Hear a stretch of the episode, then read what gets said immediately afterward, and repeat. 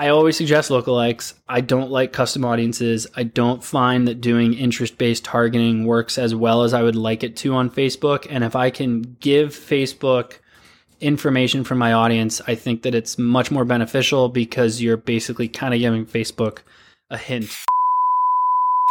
We interrupt this program to bring you this important message.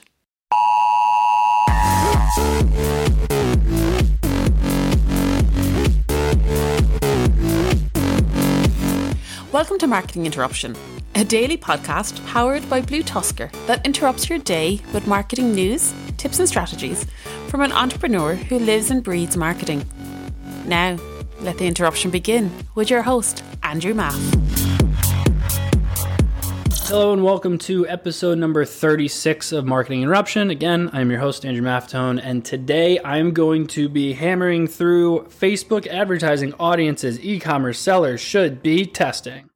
It's a bit of a long title, so I had to write it down. So I've had this issue more and more recently where we'll test a bunch of different audiences, typically some one percenters, and e commerce sellers will start to say, like, well, now what? We're out of audiences. What other platforms should we use? Well, the other platforms you should use are for a different podcast, but you can almost never run out of Facebook ad audiences. So if you don't know what I'm talking about, you're not currently running ads on Facebook, sorry, this episode may not be for you. Um, so here's a, I don't even know where to start here. So, okay. So we had the, we're going to hammer through lookalikes. Okay. So we're just going to, we're going to ease into this. So I always suggest lookalikes. I don't like custom audiences. I don't find that doing interest based targeting works as well as I would like it to on Facebook. And if I can give Facebook information from my audience, I think that it's much more beneficial because you're basically kind of giving Facebook a hint at what you're looking for. So, got a few things. So, ideally, you're running videos. So, if you're running video ads, you have the ability to create an audience that is people who viewed that video or all your videos or certain videos or anything like that up to 25%, 50%, 75%, and then I think 100% or 90%, somewhere in there. You can create audiences for all those, and then you can create lookalikes for every single one of those. Most of the time, I have the most success with 50% and up. Uh, it depends on how long some of your videos are. But 50% of the time, they watch more than half your video, as long as your video is not three seconds long, then I find that that audience is actually a good enough audience that they've shown enough interest. So Facebook will obviously take that over. Uh, lookalike of website visitors, super common, super obvious. Uh, when you're creating your retargeting ads, you I don't want to. I suggest breaking them into week um, timelines. May depend on your product line, but if you have them, they'll be seven day, 14 day, 21 day, so on.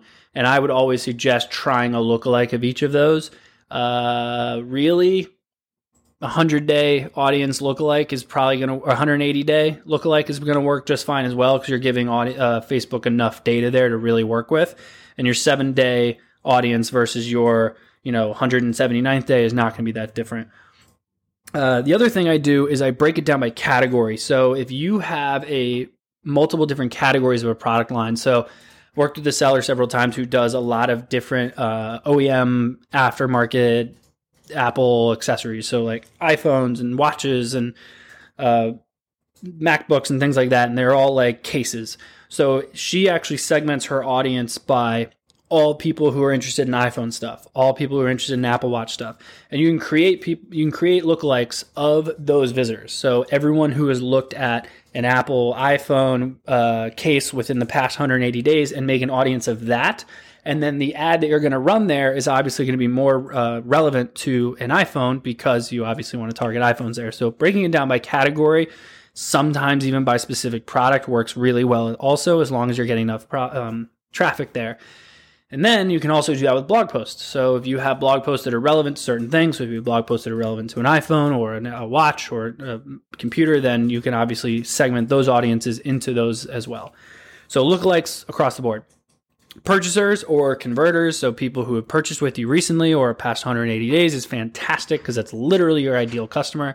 And converters could be people who signed up for a newsletter, maybe have not converted yet, but all those can obviously be someone that you want to create in an audience as well.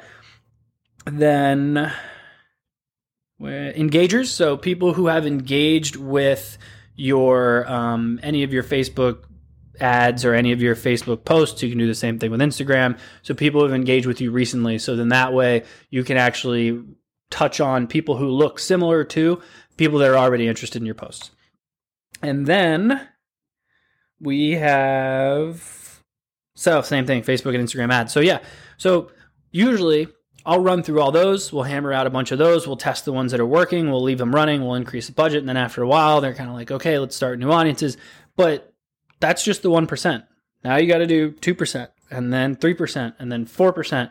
And if you just counted, I probably did, I just should have counted these, but there's probably like 15 of these, which means as soon as you do a 2%, now you got 30. As soon as you got a 3%, now you got 45. So there's a lot of lookalike audiences that you can create and you always need to try those 2 3 and 4% it's very possible that the 4% won't work as well as the 1% but you'd be surprised how many times i've actually come across purchasers at a 1% that work really well and a 4% that don't but a 4% of vis- uh, website visitors that works really well and a 1% that doesn't. So sometimes it just kind of depends on the algorithm. It depends on your audience. It never hurts to test it. If you're worried about trying a 4% or even higher, just reduce that budget. Give Facebook just enough room to try and test it. But that's exactly what I would do. So it's all the, the audiences I want to list today. That was my episode. Okay, good. Hope you liked it. See y'all tomorrow. Thank you for joining us for today's marketing interruption. Make sure to rate, review, and subscribe to the show. And don't forget to email marketinginterruption at bluetuskr.com with any marketing questions you'd like to have answered on the show. And head over to marketinginterruption.bluetuskr.com to catch up on past episodes. Until next time, we now return you to your regularly scheduled programming.